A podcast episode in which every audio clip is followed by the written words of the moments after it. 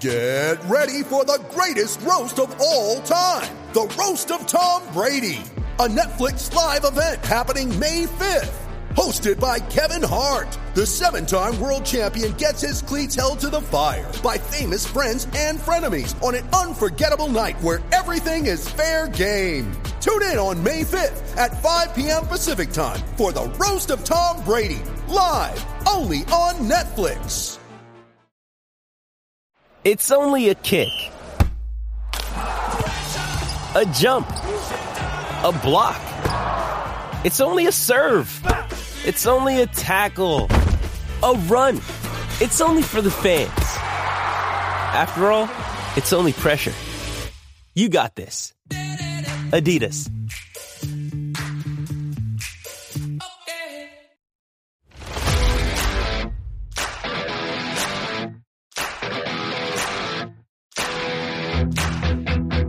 Hello and welcome to the PFF Fantasy Football Podcast Waiver Wire Edition. I'm your host Ian Hartitz, joining me on this lovely Tuesday, as he does all around the calendar year, at least you know when the football season's going on.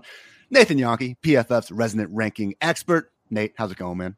Uh, going pretty well. We had a good 12 hours of football straight on Sunday, so that was good to see.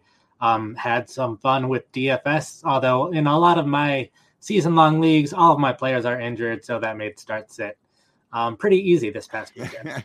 That's the thing, man. You get these guys banged up, and you know, starting uh, Mack Hollins maybe doesn't feel great, but then it works out, and then you feel like you're a freaking, you know, the smartest man on the planet, basically, with how that is going. So, one more week, ladies and mostly gentlemen, until we have byes on the way. So, more important than ever to get caught up on the waiver wire. Make sure those bench spots are as strong as possible. And I'll tell you right now, probably something we'll worry more about next uh, next week. But like you look at the quarterbacks that are on bye in week six, and no one that we're really worrying too much about. You know, I think the Titans, uh, you know, Giants, just a couple teams that they're mostly streamers anyway. But week seven, man, we start getting the Josh Allen's, Jalen Hurts out there. So a lot of opportunities with these byes to stay ahead of the curve, and we're going to have you guys ready to do just that. Before we get into the waiver wire editions of the week, though, as always, we're going to go through the biggest sheeshes from week four. I have an article on PFF.com up every single Monday night after Monday Night Football that goes over, you know, the fantasy fallouts as they call it, because guess what? Sheesh and all that SEO friendly, as I've been told. But basically, you know, pass catchers that could have had the big gain or a touchdown with a more accurate pass, the drops, the guys that got stopped at the one yard line, all the stuff that you recognize watching the game. But if you only look at the box score, you just might miss. So the big ones from the week, I'm going to read off now. And again, you can get all the little bitty ones if you want on pff.com. But guys, Chris Olave, new quarterback, same sheesh problems on downfield passes. Patrick Peterson thought he had safety help over the top. He didn't. Chris Olave should have had a 41 yard touchdown. Unfortunately, Dalton threw the ball out of bounds, never gave him a chance to catch it. No one is concerned about TJ Hockenson after he went for 179 yards and two touchdowns. Nate could have been three scores just before halftime. He was wide open in the back of the end zone. Goff with the rare miss out the back of the end zone. Again, Jaguars wide receiver Jamal Agnew. He had the two touchdowns. No one's concerned. Should have had three. Trevor Lawrence, you know, really coming off a, an awesome first three weeks of the year easily PFF's lowest graded passer in week four, and he missed Agnew for what should have been a 41 yard touchdown. Mark Andrews should have had a 16 yard score, but Lamar sailed it. And Tyler Higbee should have had a walk in eight yard touchdown on Monday Night Football, but Matthew Stafford did that cool sidearm throw and then skipped it in. I gotta, I just thought of this, Nate. I'm gonna clip that Stafford throw of him just throwing in the dirt and then throw the like, you know, if Patrick Mahomes did this, everyone will be going nuts. Uh, tweet out there. That's gonna do some numbers. We'll worry about that in a little bit. Drop touchdowns. I counted eight instances where it was a drop on a touchdown, like pretty clear, no questions asked. So Justin Jefferson could have had an even bigger day, had an easy seven yard score. It was thrown a little bit behind him. It hit him in the chest, though. It hit both hands. It's Justin Jefferson. I'm going ahead and give him the drop as PFF did charge him with. So, again, he got the rushing score later in the game. Could have also had the seven yard passing touchdown. Dallas Goedert had a chance for a 10 yard touchdown, dropped it just short of the goal line. I'm not sure if he could have buoyed his way into the end zone. I think he would have, at a minimum, though. This would have given him a first and goal inside the three. They had to kick a field goal instead. On Thursday Night Football, Chase Edmonds, first drive of the game, dropped a potential five yard score. Tua pulled to Steph Curry where he threw the ball, started celebrating, unfortunately turned around and Chase had let it hit the ground. Seahawks wide receiver Tyler Lockett, he had a hand in his face, but when he saw the slow mo replay, should have, could have, would have had a seven yard touchdown, hit him right in the hands, unfortunately fell to the ground. Also had Stefon Diggs, you know, drop a 14 yard score over the middle. You can talk about Mother Nature playing into that just a little bit. Either way, drop is a drop. Romeo Doubs should have, you know, had that score just before overtime and not even needed overtime. Unfortunately, could not maintain possession to the ground, but just based on the usage, more on Romeo Doubs in a bit. Still very much cemented as a top two wide receiver in Green Bay for the time being. And Buccaneers tight end and Mike Evans both failed to corral accurate passes from Tom Brady inside the 10 yard line. Evans wasn't technically a drop because he did draw a big hit on the play. He got hit in the head after, but the drop happened well before contact was initiated. So that's still going to be a sheesh for me.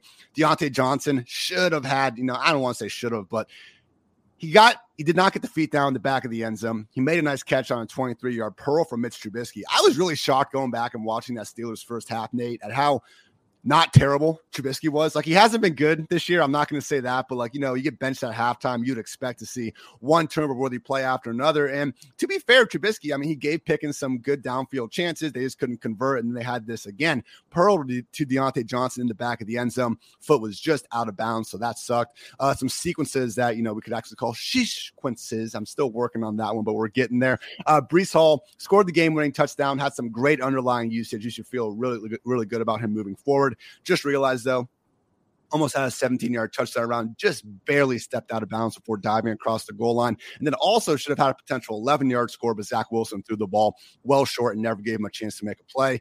Michael Pittman, not a good game on the box score, but he had back to back potential touchdowns. Would have just been one because they were on the same drive. But both times he caught the pass from Matt Ryan, both times could only get one foot down in bounds. Jerick McKinnon just letting Clyde Edwards Helaire and then, of course, Noah Gray, you know, find these goal line touchdowns after he got stuffed on the two yard line uh, where it was a goal line carry. And then he also got stuffed on that weird underhand pass thing that only Patrick Mahomes does. And then also he was wide open in the flat for a walk in score. Patrick Mahomes threw the ball just a bit too long for the incomplete pass. 49ers on Monday Night Football, they got to the Rams goal line with the Deebo Samuel screen. He got down to the one yard line. Then Jeff Wilson got stuffed. Then George Kittle seemingly caught a touchdown. Not so fast, my friend. He only had one foot in downs. And then Kyle Shanahan chose to kick a field goal from the two yard line. Twitter was not happy about that one. Final point okay, I don't think the Bears were going to beat the Giants on that last play. It would have been like one of the most miracle plays in NFL history, but they shot off fireworks during the middle of the play. Like, they're not going to call a penalty on the Giants shooting off fireworks in the middle, middle of the play. Why don't teams do this on every single, you know, play that the opposing offense is out there? I feel like it'd be distracting, but it was fun seeing Justin Fields, man, falling out of bounds, just throwing really his pass of the season all the way back across the field. It was an entertaining, you know, 15 second or so play while it lasted. Maybe that's that's why they shot the fireworks off. They were just that impressed. So, again, biggest misses of week four. You can catch those each and every week on pff.com. With that, Nate, let's get to the main event, that being Waiver Wire Tuesday. You have multiple articles up on pff.com every week breaking down the waiver wire, your general waiver wire article, and then your top five to add, top five to cut, buy low, and sell high. So, first, we're going to focus on just the general top five waiver wire additions of the week before getting more into the nitty gritty by position. So, let's talk about the seemingly returning Washington RB1 Brian Robinson, who is now eligible to join the active roster. And what your expectations are, Nate, because we saw in the preseason, you know, lost in this okay enough start to the season for Antonio Gibson, the kick returner role, the pure backup role. It seems like Brian Robinson, when he is ready to go, he is the Washington Commanders RB1. I certainly think so. I think they'll first of all ease him in since he hasn't played in a month, so I wouldn't put him in my starting lineup this upcoming week um, if he's activated to the active roster. But even this past week, we saw Antonio Gibson not see quite as much playing time as he used to. Uh, Jonathan Williams got a little bit involved, and those snaps will certainly go to Brian Robinson. And I expect Robinson uh, probably at least within the next month from now, seeing the majority of carries for Washington going forward. So ideally, you would have picked him up a week or two ago when he was probably easier to get, but uh, he's still available in plenty of leagues. So this is probably the time to pick him up before there's news of him getting activated to the active roster will still continue to be a three back committee, not expecting Gibson to completely fall out of the picture. And of course, we got JD McKissic taking away the pass down work. So Robinson, not someone that again this week and maybe even for the next few weeks, if we do get a pretty evenly split committee going on, is going to be someone that we're going to be, you know, forcing into the starting lineup. So Nate, for me with Robinson, more so, you know, a 20% fab guy. I want to save the 50%. You know, we're going all in on this for a player that has the ceiling as an every down RB1. Unfortunately, Robinson is not just one in injury away from getting that role. He's two. Oh yeah, like I, the upside that he does have is he's likely to be the player in Washington to score the touchdown. So that's why we're even considering him this much in a three back committee. Is he will likely get the touchdowns, but he definitely doesn't have that high ceiling as a number of other running backs have. Another injury induced situation is in Denver now. Mike Boone seemingly set up to be if not the 1A back, the 1B. I thought it was going to be Melvin Gordon as a three down workhorse. I think we all did if, if we would have gone over this situation, you know, before the season started. But one fumble after another. And now Melvin Gordon himself is actually dealing with a neck injury that does have him on the injury report. Now, he was also listed last week with this. So I don't think it's necessarily going to keep him out of the game. But we did see last week he had the fumble that was taken back and he was in and out of the medical tent. So to be fair, it does seem like Gordon's playing through some of the pain himself. The problem, Nate, we have, you know, Nathaniel Hackett doing Nathaniel Hackett things in Denver, and we're seeing that, you know, Matt LaFleur, Green Bay ideology or just philosophy of using multiple running backs persist. Even before Javonte Williams got hurt, it was Javonte, Melvin Gordon, and even Mike Boone making this a three way committee over these last two weeks when he was out there. So now Javonte completely out of the picture, unfortunately, with that torn ACL, LCL, and PCL. And we do have Melvin not playing great. And now they even added Latavius Murray ahead of this uh, short Thursday night game coming up in um, who are they playing? They're playing the Colts this week. That's right. So Mike Boone, Melvin Gordon, Latavius Murray. Do we really want to go that far in on this situation, Nate? Because we just saw now last night, Monday Night Football got announced that Latavius Murray is going to be signing uh, with the with the Broncos. We're not sure yet if he's going to be on the active roster or just maybe you know complete backup uh, situation. But they're already proving willing to bring in guys off the street. I do not see this backfield condensing down to one player. Um, yeah, I don't think it'll go down to one player. I do think Murray has to go to the active roster because he was on the Saints practice squad. So I do think he'll be on the active roster. Maybe not. He might be a healthy and active just because it's just a short week after um, he had the trip overseas. So we might not see him this upcoming week. I do think Boone will at least uh, have a role for the rest of the season because Melvin Gordon has never really been a receiving back uh, Murray early in his career was a receiving back at times, but not so much later in his career. So I think Boone will at least have a lot of the receiving role the rest of the season. It'll really be a matter of how those early snaps shake out. Um, Boone at least has a chance to see some of those early snaps. He has been seeing at least a little bit of playing time there, but it'll be hard to see him surpassing Gordon unless these injuries continue. But there is at least a chance that if the injuries continue, uh, Murray could also see a lot of the rushing work. And he's been a decent rusher each of these past couple seasons wherever he's played, despite his age. So um, he could do something as a runner. And if Denver's offense does start to put things together a little bit better than they have so far this season, uh, there's a chance Murray could see plenty of touchdowns that's the problem with this situation. We're going to talk about the Colts in a bit and the Patriots and the Cowboys. Like a lot of these teams that we had this underlying thought going to the season that they were going to be really good scoring offenses. And just so far, they aren't. 16 and a half points per game for the Russell Wilson led Broncos, 30th in the NFL right now. So, Nate, I mean, even if Latavius isn't in there this week, like are Melvin Gordon or Mike Boone going to be cracking your top 24? I'm putting my rankings together after this, but probably not exactly. So, Mike Boone, another player that really don't be blowing all your fab on this guy. If you're a Javonte manager, that sucks. And, you know, but let's not, you know, compound that unfortunate event with the mistake of blowing the rest of your fab on someone that's not going to even be an RB2 unless another injury or two affects this backfield. So, we could get a more PPR friendly role for Mike Boone. Uh, one of the great things in Nathan articles is he shows you the usage in these backfields across all situations. So if you look last week in the two minute drill, Mike Boone played four of the backfield six snaps. On third downs, he played five of their nine snaps. So it does seem like Mike Boone could have more of a chance to get those fantasy friendly targets. But even then, we don't have that many touchdowns to go around. We still have Melvin Gordon potentially being the main guy. And why else would they sign Latavius Murray if it wasn't to give him at least some work? So Mike Boone, yes, he's shaping up where if you need someone this week, you know, you physically don't have an RB RB2 on your roster. I do think that he could emerge as, you know, the primary waiver wire add. But beyond this week and just in the future, I really don't see too much upside with Mike Boone. Again, someone that more so 10, 15% fab at the most, honestly, 15. I'm very happy to let someone else bid their heart out on Mike Boone, Nate.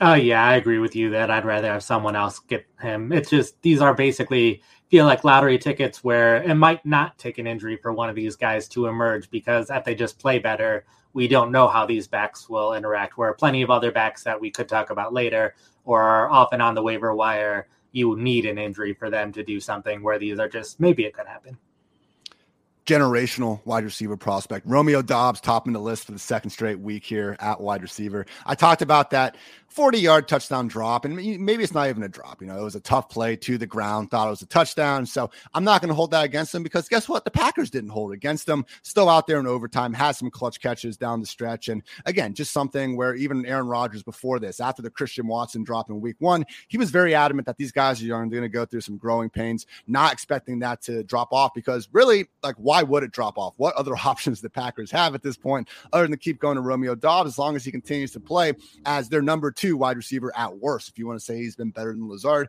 I won't necessarily disagree with you. But Watkins still very much on IR, and Christian Watson still someone that hey we're seeing out there more, but he's coming back from a hamstring injury himself. So Nate, what we have seen over these past two weeks is not just a spike in Romeo Doubs production, but also the underlying usage, which can help us see that this should be more of a long-term Romeo Doubs target share, you know, bump than just a short, you know, two-week period induced by the injuries. Uh, definitely. Christian Watson is someone who his playing time has actually been decreasing each week as Romeo Doubs' playing time has been increasing each week.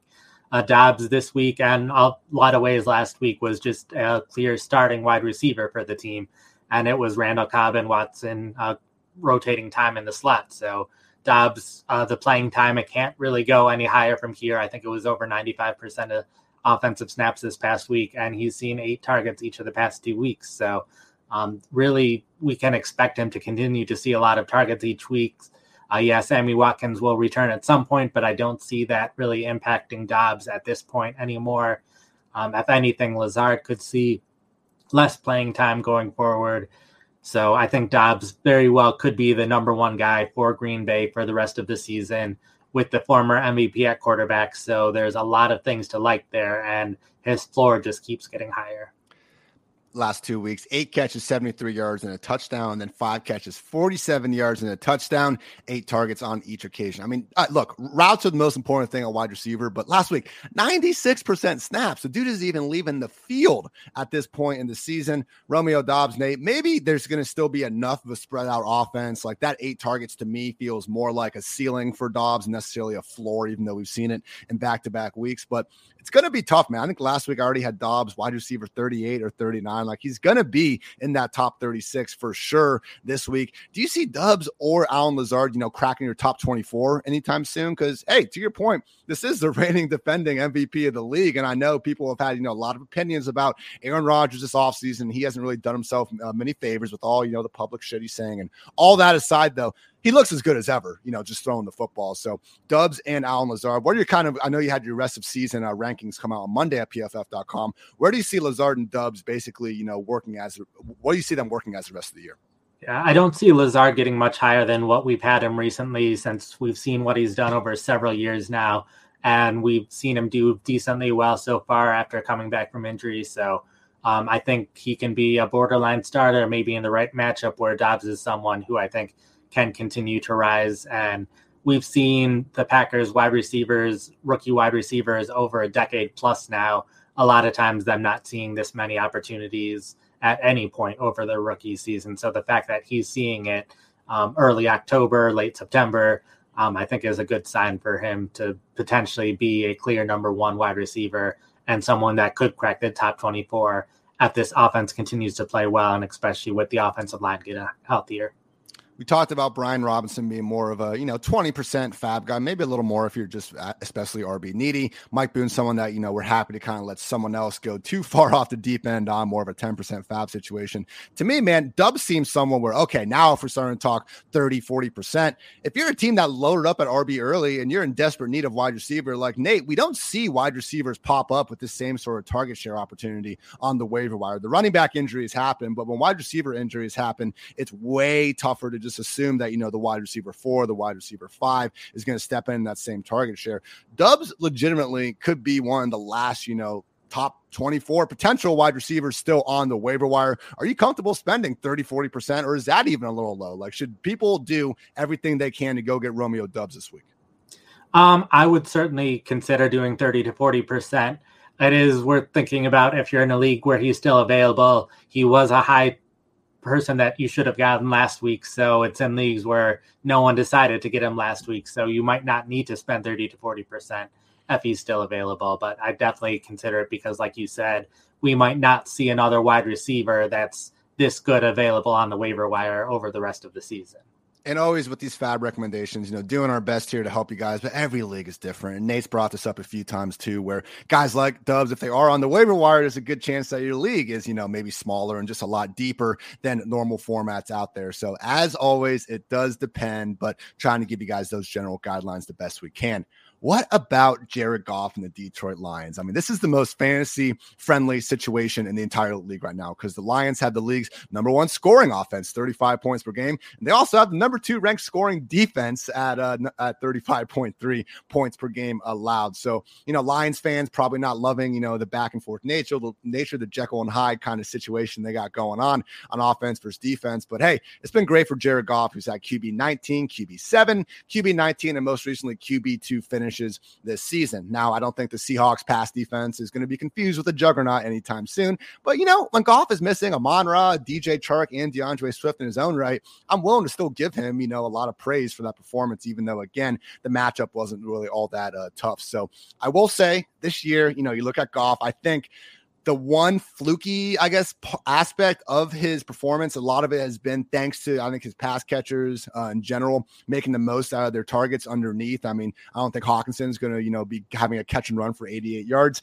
every single week. And just on the season, Goff is only six for 20 when throwing at least 20 yards downfield, bottom three marks in yards per attempt and adjusted completion rate. With that said, man, with the defense being as bad as it is, with there actually being more weapons, I think, overall in Detroit than we maybe gave him credit for at the beginning of the year at a minimum, Nate, Goff is going to be in that kind of borderline QB1 conversation, if not higher here down the road. Uh, yeah.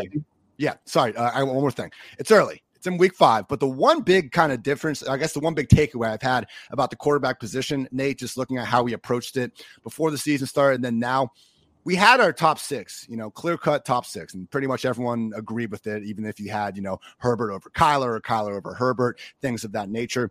I don't think that top six has really changed much. Yeah, Kyler is actually QB eight right now, but I think we can all agree moving forward, there's still a clear cut top six quarterbacks. The mistake that I think a lot of us, including myself, uh, for certain extents, to a certain extent, made was the difference between guys like Tom Brady, Matthew Stafford, Aaron Rodgers, and then Jared Goff, Carson Wentz, uh, Carson Wentz's of the world because you know you still had to pay up more for Cousins, for Stafford, for Carr, kind of rounds 10, 11 or so. Whereas guys like Goff and Wentz were just completely free at the end. So Nate, do you agree with this takeaway? Where yeah, we are seeing guys like Wentz and Goff actually you know flirt with the same sort of production as the guys we drafted far higher, Stafford, Cousins, Carr, and people of that nature, or is this just a matter of, yeah, Goff has had some pretty good early season matchups, might be turning back into a pumpkin before too long.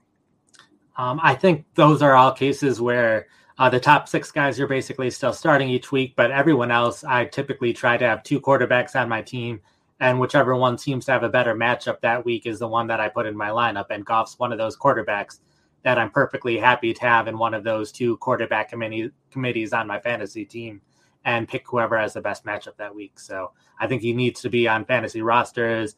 If you don't have a strong quarterback, if you have Lamar Jackson, then yeah, it's also good to get Goff because Jackson will have a bye week coming up fairly soon. So um, I think you're trying to get him in whatever league you want, but uh, depends on who your starting quarterback is, how much you're trying to spend to get Goff appreciate all of our live YouTube chat commentators. Again, this this podcast and our Sunday night podcast is going to be live each and every week, as well as injuries. So if you guys ever you know have questions, things you want to bounce off us, Tuesdays at 12:30 p.m. Eastern, Fridays at 5 p.m. Eastern, maybe 10 15 minutes later, and then Sunday nights, you know, usually either halftime or after the Sunday night football game is over here on the PFF Fantasy Football Podcast. ML's calling my ass out for saying Rodgers looks as good as ever. I know the production isn't there for Rodgers. It's more so like the arm strength and just his ability to still put the ball wherever he wants. They're running the ball a lot more than we've seen in, in, in past years, at least just leaning more so on Aaron Jones and AJ Dillon to work their way down the field. So no, I, I, I agree. Aaron Rodgers is not, you know, counting numbers wise, putting up the same sort of numbers. But when we get these quarterbacks going to their late 30s and even 40s and stuff, like similar thing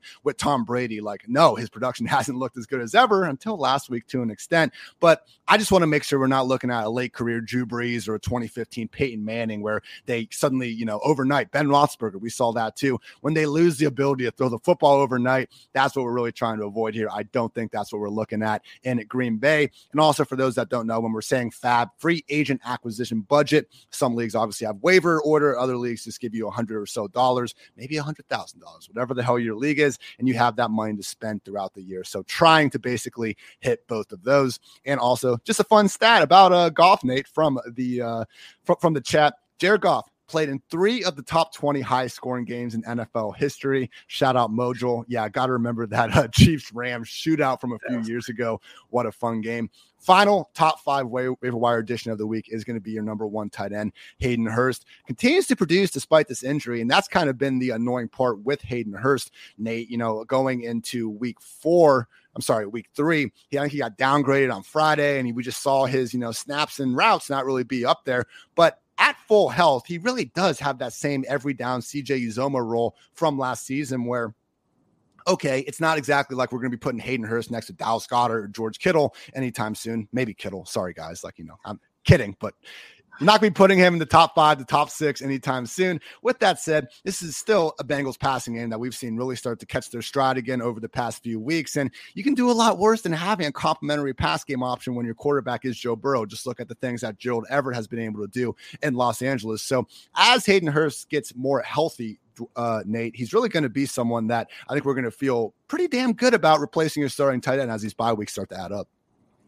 Uh, yeah, like you said, with the CJ Uzomah role, we saw him have it early in the season, so we know he's capable of doing it, and that's probably the plan when he's at 100%. So uh, that's definitely good to see. And there are so many tight ends that are in these high powered offenses that the teams like to rotate their tight ends in and out. So you want them for their touchdown potential, but they're so inconsistent on when they're getting touchdowns, where I think Hurst is someone where he will be on the field a lot. I think the offense will continue to get better and look more like it did late last season. So I think Hurst is someone who will have the potential to score touchdowns each and every week.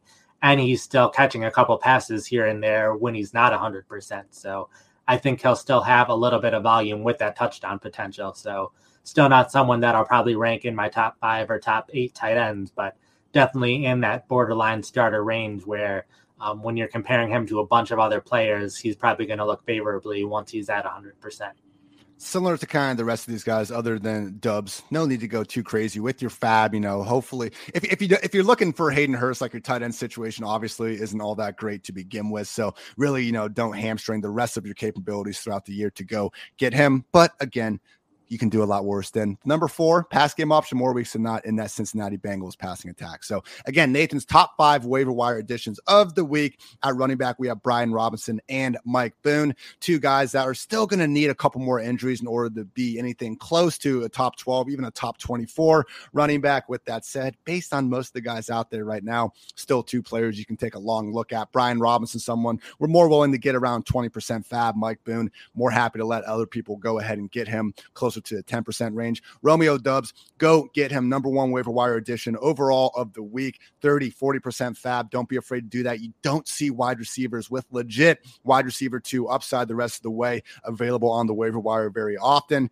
Jared Goff starting to look like the streamer QB of the week, maybe the streamer QB of the season if he keeps this up. Top 20 finishes in every week so far. And then the aforementioned Hayden Hurst and having that extra touchdown upside as a part of the Bengals offense with Hurst and Goff again. When we're streaming quarterbacks and tight ends, there's really no need to go too far out of your way to get them. But I think that, you know, same kind of sentiment is going to hold true with your league mates. So you don't have to. Why would you? Nate, we're going to go through position by position a little bit now and just uh, get into some of the other options because, hey, maybe Jared Goff is already picked up and you still need a quarterback. Don't want to completely leave you hanging. So we do have Jared Goff, but after him, Geno Smith continuing to put up big numbers. I mean, they just got the, you know, this generation's Joe Montana and Steve Young over there in Seattle. Uh, Nate, I'm not going to, I'm not going to hold this against my boy Drew Lock. You know me better than that. But Geno, back to back games over 300 yards and multiple touchdowns. The overall QB one last week. Now, it came against the freaking, you know, Detroit Lions league worst defense. We've been over that. But Geno, man, a really good point that my lovely former co-host still joins me on Sunday nights. Uh, Dwain McFarland brought up this season. Only the Eagles have run more plays where the play clock hasn't even hit 15 seconds yet when they snap the ball. So the Seahawks like the Lions, they're actually running with some pace. They actually have more talent on offense than we expected, and their defense is freaking terrible. Like the Detroit Lions, uh, we saw that game. They, they're basically the same teams for fantasy purposes, and because of that, Geno Smith a slight discount on what we expect Jared Goff to be. Oh yeah, luckily he has the talent around him at wide receiver. He has a number of tight ends that uh, they keep catching touchdowns. Even though I keep being like, "This is a three man rotation. I have to ignore these guys." But Will Dissly's like three touchdowns in his last four games and is a top ten tight end so far this season. But um, I think because of that, Geno again is one of those guys where I think he's going to be available in plenty of leagues and someone that I could very well see starting during bye week. So not someone that I'll be starting every week, but with bye weeks coming up, it is probably time to start at least considering getting one of these quarterbacks. Over the last two seasons, 50 quarterbacks have at least 100 dropbacks. Geno Smith ranks ninth in PFF passing grade, second in quarterback rating behind only Aaron Rodgers, ninth in yards per attempt, second adjusted completion rate. The man is playing great football. Don't let the mainstream media tell you otherwise. Also have Kenny Pickett officially taking over for Mitch Trubisky. Mike Tomlin announced today. He had the two rushing touchdowns. Nate, I will say this was not a part of his game that we consistently saw in college. Yes, I saw the fake slide. I saw him last week. Like the guy's athletic enough to run, but just don't get it twisted. Like this isn't Trey Lance or Justin Fields or someone like that. We should be expecting, you know, 10 plus rush attempts during any given week. Overall, in college, Kenny Pickett gained at least 50 rushing yards in just 13% of his career games. That was the lowest mark rather easily among those top five quarterbacks coming out of the 2022 class. So Kenny Pickett, Nate, it's one of those things where if he keeps running a ton, okay, because we've seen plenty of bad quarterbacks just be able to run a ton. I'm not saying Kenny Pickett's going to be bad in the long term, but probably going to be pretty bad in the short term because they get in Buffalo in week five. That's the number two defense and fewest fantasy points per game allowed to quarterbacks. In week six, they get the Buccaneers, who ranked 10th, ranked far higher before Patrick Mahomes did. Patrick Mahomes things on Sunday night. They get a nice, you know, similar, maybe a break in week seven in Miami because they ranked 32nd. But at the same time, that's been with, you know, some key players like Byron Jones out of the picture. They get the Eagles in week eight, who ranked fourth. They get the Saints in week 10, who ranked eighth. And they get the Bengals in week 11, who ranked fifth. So I think with Kenny Pickett, the hope is that he's able to, you know, enable George Pickens and Diontae Johnson and some of these other guys to more consistency than we've seen. In terms of him being an actual usable fantasy option outside of super flex leagues, I'm mostly fading that idea. Oh yeah, like he's someone where he has a lot more talent than a lot of rookie rookie quarterbacks tend to have with the wide receivers and tight ends Pittsburgh has. But it's a situation where we basically know what the other 31 quarterbacks in the NFL are. We know what their upsides and floors are. Where Pickett, we really don't know. So if you have room on your bench to just take a lottery shot at quarterback and see what he turns up being, then I'm happy to pick him up. Where any other quarterback, I probably have a good sense of what their ceiling could be outside of Pickett.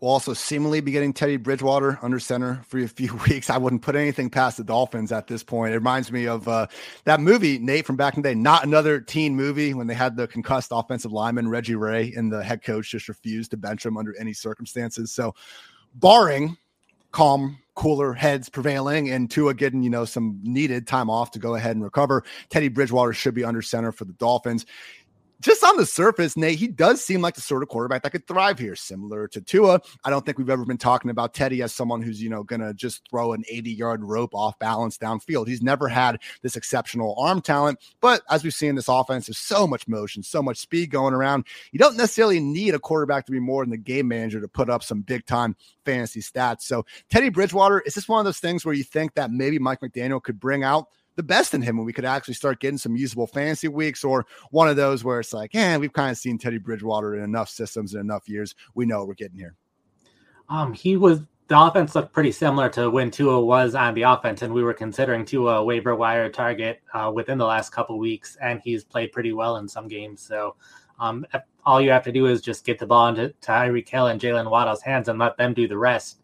I think Teddy's capable of doing that. So, I think in the right matchup, Teddy can be a fantasy starter, uh, especially in super flex leagues. I know I was trying to get him in all of my super flex leagues now. So um, again, just probably a option for when you have bye weeks, but there are at least a couple of teams in each league that are definitely looking for quarterbacks right now. And I think he is probably cheaper than some of these other quarterbacks that we already mentioned.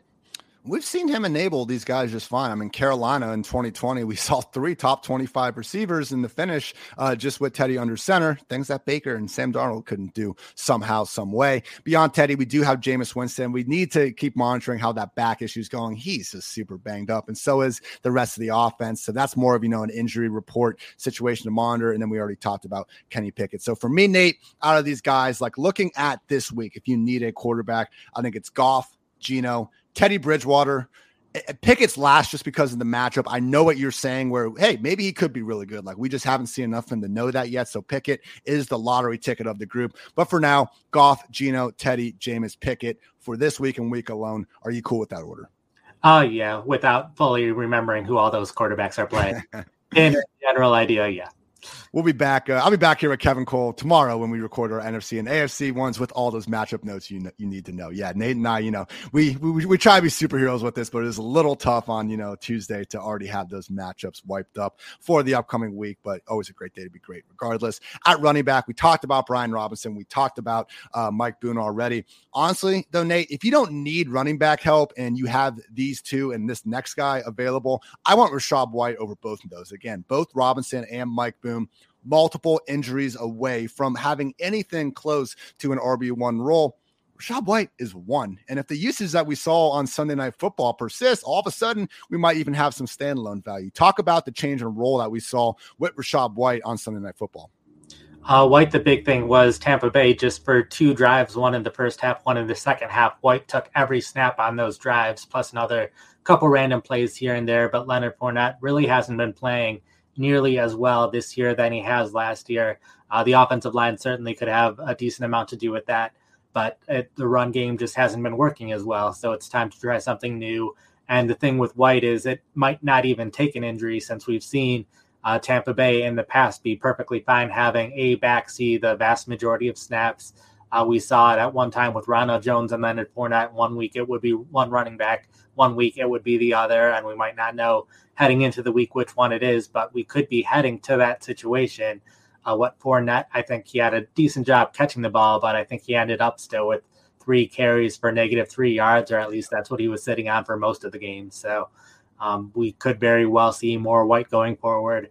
Definitely not starting him this upcoming week, but it's something where he could take over as the lead back and in a situation where Tampa Bay is comfortable playing him in every situation looks good out there too, man. The one stat that you know I was really hanging my hat on this, this offseason, it applied to both Rachaad White and Tyler Allgeier, and there were two other running backs whose names escape me at the moment. But they're the only four draft eligible running backs with a PFF grade of at least 70 in rushing, receiving, and pass blocking. We've already seen White earn these pass down reps ahead of a banged up Giovanni Bernard and Ke'Shawn Vaughn, already comfortable with Brady. He looks the part out there, man. So if something happens to Fournette, Rachaad White, like all right, we talked about uh, Nate how Brian Robinson Mike Boone. These are, you know, 10 to 20% fat guys, even with the best case injuries happening. That and that's now why they are on the waiver wire radar.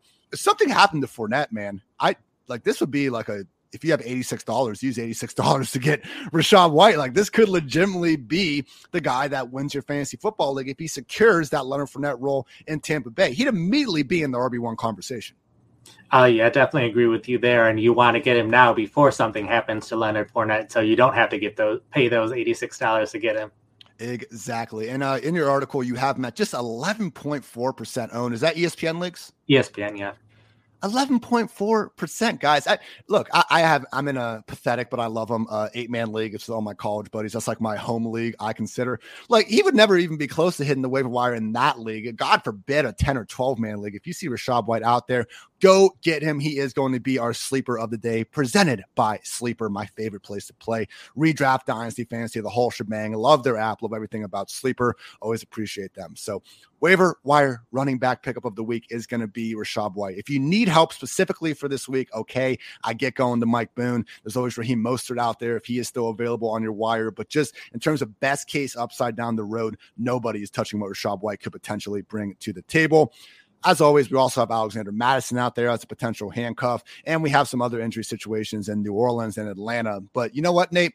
I don't really care about those situations. I think in Atlanta, without Cordarrelle Patterson, we're still going to have a muddle committee with Tyler Allgeier, Caleb Huntley, Avery Williams doing their things. And you even bring up how Damien Williams could be someone that is back sooner rather than later. And we actually really saw him dominate that snap share. So, if anything in Atlanta, taking a cheap flyer on Damien Williams and hoping that he comes back in the big role is probably the move. And New Orleans, we've now seen multiple games without Alvin Kamara. It continues to be an absolute mess. And just Latavius leaving the picture, I think, tells us all we need to know that Kamara more than likely should be good to go here in week five and hopefully beyond. So, Nate, let's talk about Nyheim Hines now and potentially getting a spot start for Jonathan Taylor. Again, it's a short week. They did get good news. The x rays on Taylor's ankle came back negative. But the question with Nyheim Hines, and we had some people in the chat asking about this earlier. What do you make of the potential looming committee between Nyheim Hines and Phillip Lindsay? Because we've seen this throughout Nyheim Hines' career where in the past, Marlon Mack got hurt, and Hines did get a small bump in usage, but we also did see Jordan Wilkins go from someone who really wasn't being used to being someone that was taking a lot of that early down work, uh, while Hines was sticking more so to the pass downs. Then again, in the preseason this year, which you always, you know, track all the first team snaps and, and do a brilliant job of it, if I might add, Nate. But in the preseason this year, it did seem like Hines's role was more so maybe not a workhorse, maybe not a 100% snap guy like an Alexander Mattison of Cook leaves, but at a minimum, man, I think with Hines, if Taylor is going to be out of the picture, picture, we could see like a middle class man's version of Austin Ekeler. Is that fair? Oh yeah, we've seen earlier in his career Hines have games where he saw double digit carries as well as having the receiving role. He's not someone that's going to play 80% of offensive snaps. They'll get someone else involved with the offense, but I think he would at least start the game, see the majority of carries, continue to see the receiving work, probably see more receiving work than he's been receiving been receiving. So he's someone that if Jonathan Taylor is out this week, I think he could be a borderline fantasy starter. And specifically, if Taylor is out this week, Hines is probably the player that I'd most want out of all of these guys if I need someone specifically for this upcoming week again, just to quickly recap running back, the most upside that's going to be available on your waiver wire is going to be Rachaad White. And we even have a heightened chance for some of the standalone value that just through the first three weeks looked like it was going to be a pipe dream, but really promising stuff for Rachaad White. He shouldn't be on your waiver wire. So if you're just cursing me and saying I'm dumb for even thinking it, okay, I thought that too. But when he's not even owned on 12% of ESPN teams, there's a good chance for at least a portion of you out there you happen to be in some of those 88% of leagues where he is available. So go get Rashad White if at all possible. Let everyone else chase the, chase the Mike Boones, the Brian Robinsons, the Tyler Allgeiers of the world, guys who are still stuck in committees, even with the best case scenarios happening. So, other than Rachaad White, man, again, Robinson Boone in the right, you know, if you can get him for 10 or 15% of your FAAB, maybe even 20% for Robinson, I don't think that's egregious. I just have a feeling because of these injuries, because they're the hot names this week, they're going to be the ones getting hyped up more. Same thing with Tyler Allgeier in Atlanta. I lean, Nate, once again, to Rachaad White. And beyond him, man, Raheem Mostert is also someone that, if he is available, you know, don't be afraid to go get. He does continue to outwork Chase Edmonds three straight weeks now. Edmonds isn't going anywhere. It's going to be a two back committee in an offense that wants to throw the ball. But Raheem Mostert, I mean, I think he's going to arguably give you more week to week consistency than Robinson or Boone if he happens to still be available. And then with Nyheim Hines, someone that really is already owned in plenty of leagues. Maybe not after he was talking shit about fantasy football uh, this past week, you know, out there on the old uh, Twitter sphere. But Nyheim Hines, someone that also, at least for this week, does give you plenty of upside. Let's say Jonathan Taylor is out, Nate, where do you kind of plan on having Hines ranked? He's going to be tough to keep out of the top 20. Uh, yeah, he'll probably be right around 20, 24 in that range. Great day to be great as always. Let's talk some wide receivers. So already went through Romeo Doubs and just the upside or wide receiver two potential he has the rest of the way. So truly 30, 40% of your FAAB. Don't be afraid to go to Romeo Doubs.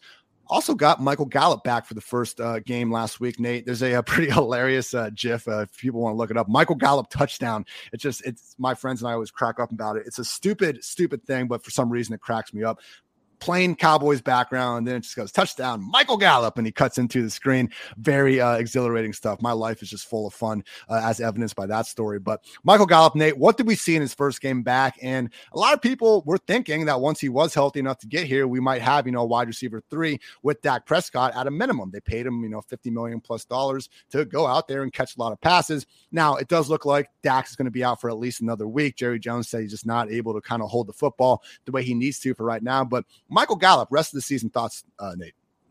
Um, so he went straight to the third wide receiver role, played almost every snap in three wide receiver sets, wasn't playing too much in two wide receiver sets. I would think at some point this season he would surpass Noah Brown as the second wide receiver on the depth chart, but Noah Brown has stuck around at wide receiver two longer than I expected anyway, so that might not end up being true. But with how the Cowboys offense is playing better than we expected at this point, ideally it starts being the offense that we hoped it would be at the beginning of the season once Dak Prescott is back. Um, I think in the past we've seen Dallas be able to have two fantasy relevant wide receivers and that could certainly happen again this year with Gallup. So I think the fact that he, they didn't really need to ease him into the offense, he went straight to seeing a huge role with on the team. I think that's a good chance that he can do uh, decent things going forward, and will at least have a fairly good floor like most top two or three wide receivers do.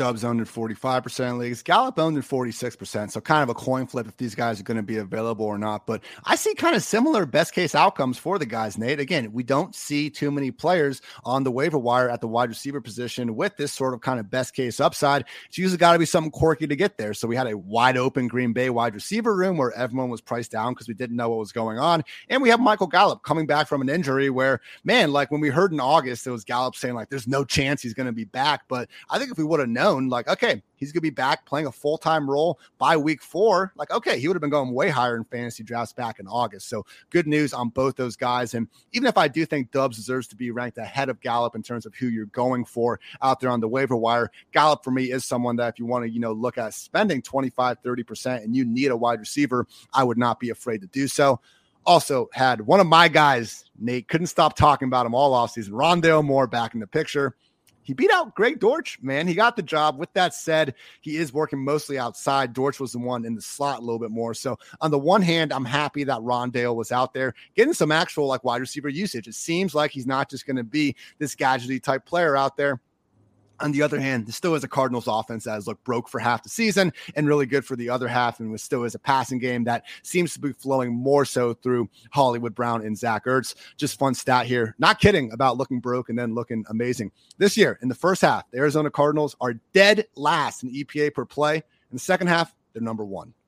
Madness, Nate. But overall thoughts on Rondale Moore in week uh, we'll, we'll go week five and like just these next two games without DeAndre Hopkins still, and then what you kind of think might happen with this wide receiver room once Nuk comes back in week seven.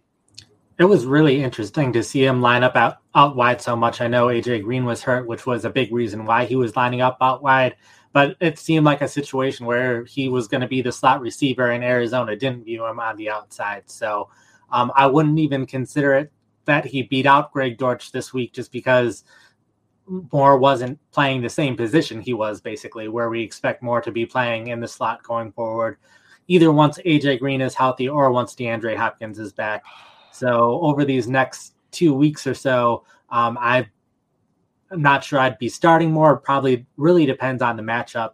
But then it'll be interesting to see once they have those outside receivers how much playing time he gets in the slot versus Greg Dortch. I expect Moore to be the clear starter, and the fact that they've liked him enough to play him outside the entire game um, makes me hope that they like him even better than we expected him expected the Cardinals to like him. But there's also a chance that we could see a mixed playing time in the slot. They did play a lot of two tight ends this past week, which is something that could continue. So um, he's someone where I think he has a pretty high ceiling, but he also has a low floor breaking my heart with some logic there, Nate. So yeah, don't go too crazy on Rondale Moore just yet. Promising. It's good to see him out there looking healthy. Uh, but yeah, still do have some questions on just what that full time role might look like. And unfortunately, like one of the uh, one of the allures of drafting Rondale Moore was the idea that we were going to have a potential target hog during the first six weeks of the season. Unfortunately, you know, we're not only down to two weeks left for DeAndre Hopkins.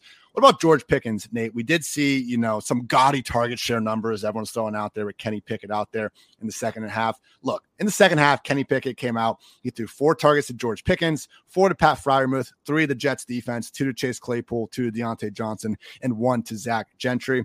I don't know that I'm drinking the Kool Aid that, you know, 30 minutes of football is enough for us to anoint George Pickens as the new number one in Pittsburgh ahead of Diontae Johnson. Pickens is an awesome talent. We all agree. Like it's hard not to watch the guy and think he's special. But I think you can say a similar thing about Diontae Johnson and even Chase Claypool to an extent. I refuse to believe that Claypool is flat out shitty at football. You don't score 13 touchdowns as a rookie by being bad. But okay, fine. Claypool's number three in Pittsburgh overall thoughts on what George Pickens can be moving forward, Nate. We talked about the upcoming schedule. Again, Bills, Bucs, Dolphins, Eagles, Saints, Bengals. It's going to be tough. Is this just a play where like, hey, we have a really talented wide receiver that we like. We have a quarterback that could be an upgrade, probably should be an upgrade over Mitchell Trubisky. What are your rest what's your rest of season outlook on George Pickens versus Diontae Johnson? Um, I'm definitely getting Pickens, not for starting him these next couple weeks, but just hoping that he does more in the middle of the season, late parts of the season. Like we didn't see Amon-Ra St. Brown become Amon-Ra St. Brown until the later parts of last year. So I think that's more what I'm hoping for with Pickens is we've seen his target share increase these last couple weeks to be something that we're happier with. Um, ideally, the quarterback change is a better thing for the offense in general, so it'll help not just uh, Pickens, but Diontae Johnson and Chase Claypool as well. Hopefully, it elevates the entire offense.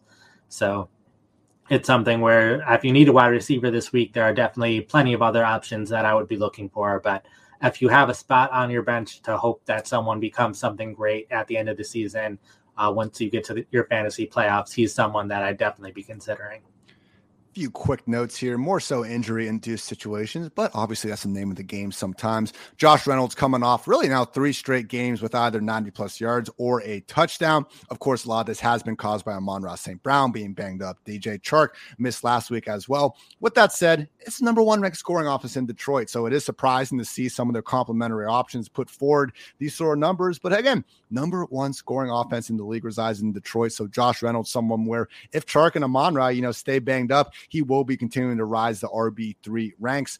Zay Jones missed last week. He's someone that, though, really you should not be completely sleeping on because if people had to cut him or they just didn't get on the train because of last week, just, I mean, those Jamal Agnew's touchdowns, like those are going to Zay Jones once he is healthy enough to get back out there. So Zay Jones is someone that, especially in full PPR, I do think we could see him ranked in the top 36, you know, sooner rather than later, just once he gets back to full health.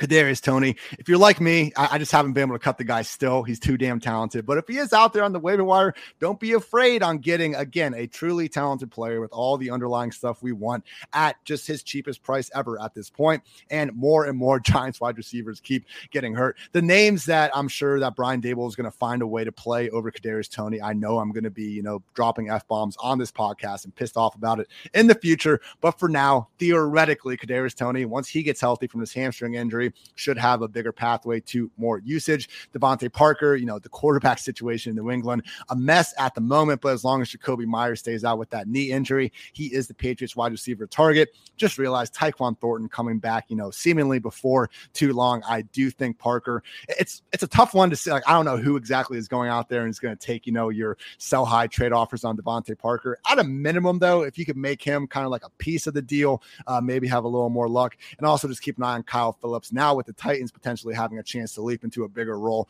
with Treylon Burks, unfortunately expecting to miss some time with that turf toe. Last main wide receiver that I think could have, you know, more of an extended role throughout the season, uh, Nate, is also injured right now, but it's, I don't want to say just concussion. Concussions are very serious. I've had several. They're not fun we believe it to be a shorter term injury. So that's all I mean there versus some of these other ones. But Isaiah McKenzie in Buffalo, Jamison Crowder broke his ankle. Gabe Davis is banged up.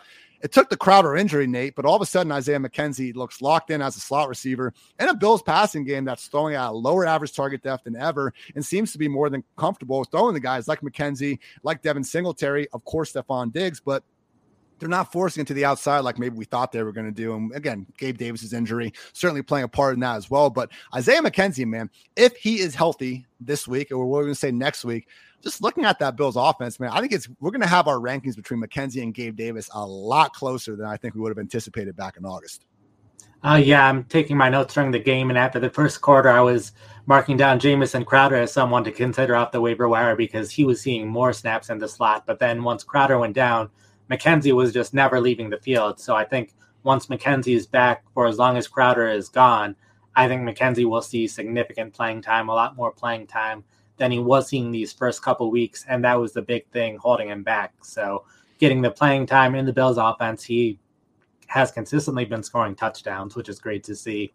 Um, I do think Gabriel Davis will rebound. I think his injury is having a lot to do with his low target share and lack of production in general. So I do think Gabriel Davis will do better going forward. But I think Isaiah McKenzie will start being the player that a lot of us were thinking he could be at the end of the preseason so top three basically wide receivers that we're trying to prioritize on the waiver wire that we think have you know immediate or just in McKenzie's case once he gets healthy. Wide receiver three upside with the potential to even scoot into the top 24 Romeo Doubs number one 30 40% FAAB don't be afraid. Michael Gallup number two similar sentiment maybe just a tick down because obviously we do have CeeDee Lamb still being a target hog in Dallas and Isaiah McKenzie. Again concussion this week. We're not sure if he's going to be out there but as early as next week he really could be that guy. Are we um it's it's Khalil Shakir, right? Like, are we are we trusting him for really anything uh, this week? Nate Jake Kumerow is still banged up as well.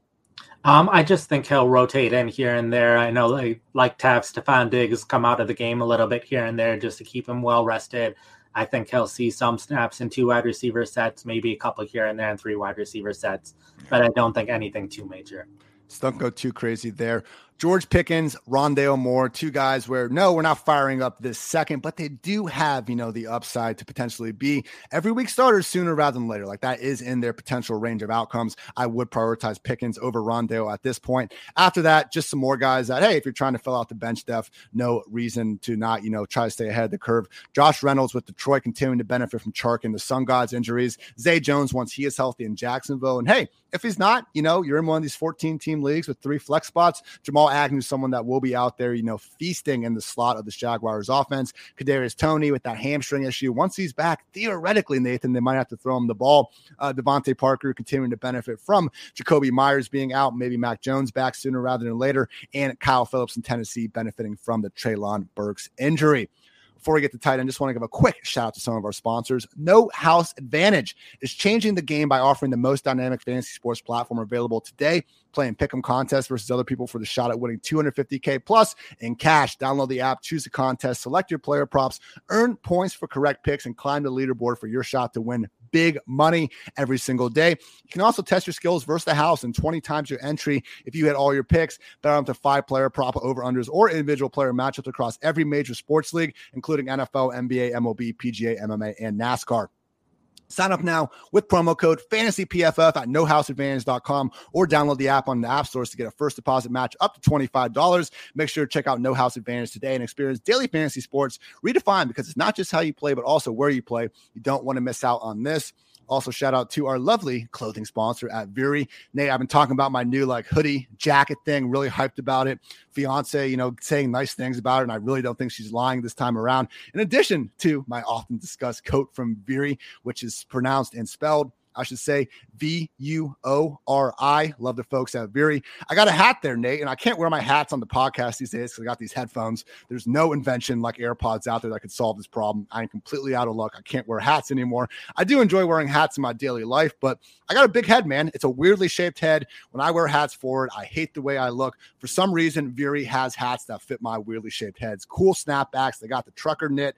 It's a certain style for people out there. I like it though, and the hats fit. So if you're like me, if you have to wear hats backwards and you kind of feel like a jackass when you do it, if you want a nice fitting forward hat that looks nice too, head on over to Vuori and we got a discount for you. Again, Vuori is an investment in your happiness. And for our listeners, they're offering 20% off your first purchase. Get yourself some of the most comfortable and versatile clothing on the planet at Vuori. Again, V U O R I dot com slash PFF pod. Not only will you receive 20% off your first purchase, but enjoy free shipping on any US orders over $75 and free returns. Again, go to Vuori.com slash PFF pod and discover the versatility of Vuori clothing.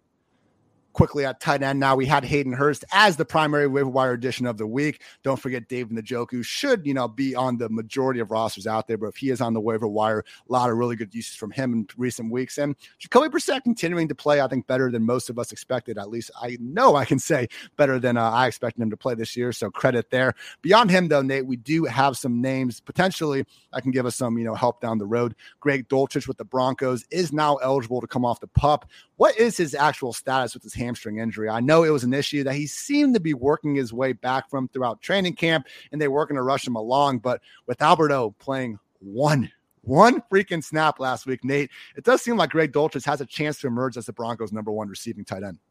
Uh, yeah, I think it still might be a week or two away before he's fully ready to play. They might not put him directly into that receiving tight end role right away, but just seeing them uh, take Albert O out of the offense, his one snap was in a three tight end set. So had Denver never been in a situation where they wanted to run that kind of goal line offense, then he wouldn't have seen an offensive snap in the game. So um, I think it's something where, uh, similar to Kenny Pickett, where we know what all the other tight ends in the league are like at this point, but he's someone where, yeah, he might not do much all season long, or he could become a tight end one and be this talented tight end that we saw out of college and he could gel with Russell Wilson and be a big part of this offense going forward. So just having that huge range of outcomes is something that we don't have for many players on the waiver wire, but he's one of them. Also, want to take a quick note here in Jonnu Smith injured with the ankle injury last week. I'm trying to see if there's any updates, uh, up, updates. Always a joy when you're in the middle of the waiver pod and you get you know, some breaking injury news. I think we're in the clear here, Nate. And with that in mind, if we do see Jonnu Smith missing some time with the ankle injury, Hunter Henry should be close to an every down player. Again, if we're going to have, you know, not going to have Mac Jones. We're not going to have even Brian Hoyer under center. It's going to be a problem to expect too much out of his Patriots passing game. But Hunter Henry, if Jonnu Smith is out, should have an every down role. And at tight end, that's all you can ask for sometimes. Uh, yeah, we've seen both his uh, snaps decrease this year with Smith playing better this year, and also his targets per route run decrease a little bit. So I don't think this is going to solve all of the problems and make Henry the same player that he was last year, but it's definitely a step in the right direction and could get him to that spot where he was a starter last season. Maybe, maybe Bailey Zappe is the next Brady, Nate. Maybe. People are asking. Mo Alie-Cox, fresh off the two touchdowns. We're still seeing Jelani Woods. We're still seeing Kylen Granson getting out there. But man, you know, we don't have Jonathan Taylor in the maybe we might not have Jonathan Taylor in the picture. It would make sense if the Colts decided to pass the ball a little bit more often, and that would seemingly help out Mo Alie-Cox. Don't be afraid to go scoop him up as well. So quick, just overall waiver wire summary here.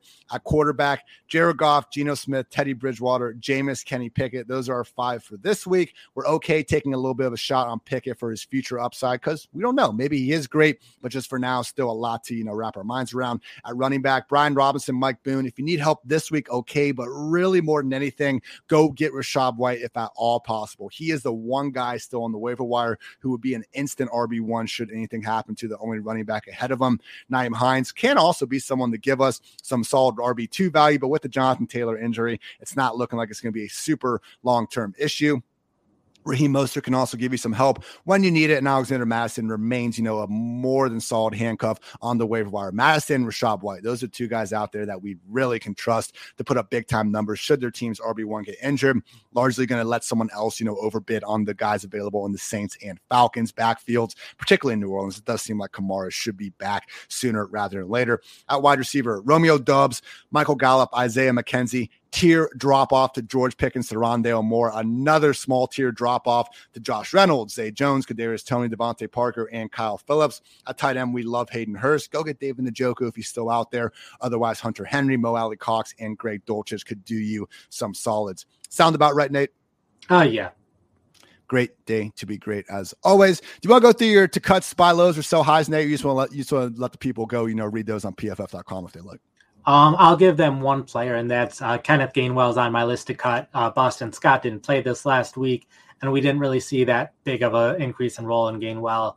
If anything, they got Trey Sermon a little bit more involved in the run game. So I think Gainwell someone where he doesn't have enough uh, standalone value right now with his receiving back role, which he's going to keep for the rest of the season. But I think even if we see an injury to Miles Sanders this season, that might not be enough for Gainwell to be a fantasy starter. So if he's not going to be a starter with an injury, he's probably not someone that you need to keep on your roster. I think his best case, and I kind of treat him as a similar handcuff to like Nyheim Hines, where we're not getting really anything in the meantime. Maybe he could be like again, I'm using that middle class man's Austin Ekeler comparison. That's like Kenneth Gainwell's best case scenario, but I don't know, man. It's usually been Boston Scott getting a lot of that work when we have seen Miles Sanders miss time. So I agree with you there. And yes, everyone can check out the rest of Nate's to cuts, buy lows, and sell highs over at pff.com. The grind on this man, Nate, who you can find on Twitter at pff underscore Nate Jahnke. I mean, dude, it's Tuesday, and I you, you published what seven articles since then. He's got you covered with all the snaps and the usage numbers from every single week four matchup, week four waiver wire targets, 10 biggest reactions to NFL in week four, and also the five to add drop, buy low, and sell high, unless we forget the rest of season fantasy football rankings following NFL week four. So always a great day to be great, Nate, and you are proving that. Anything else you want to get off your chest, my friend? Uh, we did also publish all of my recap articles as individual articles for this for each game. So I think I'm at 20 articles over the past 50 hours or so.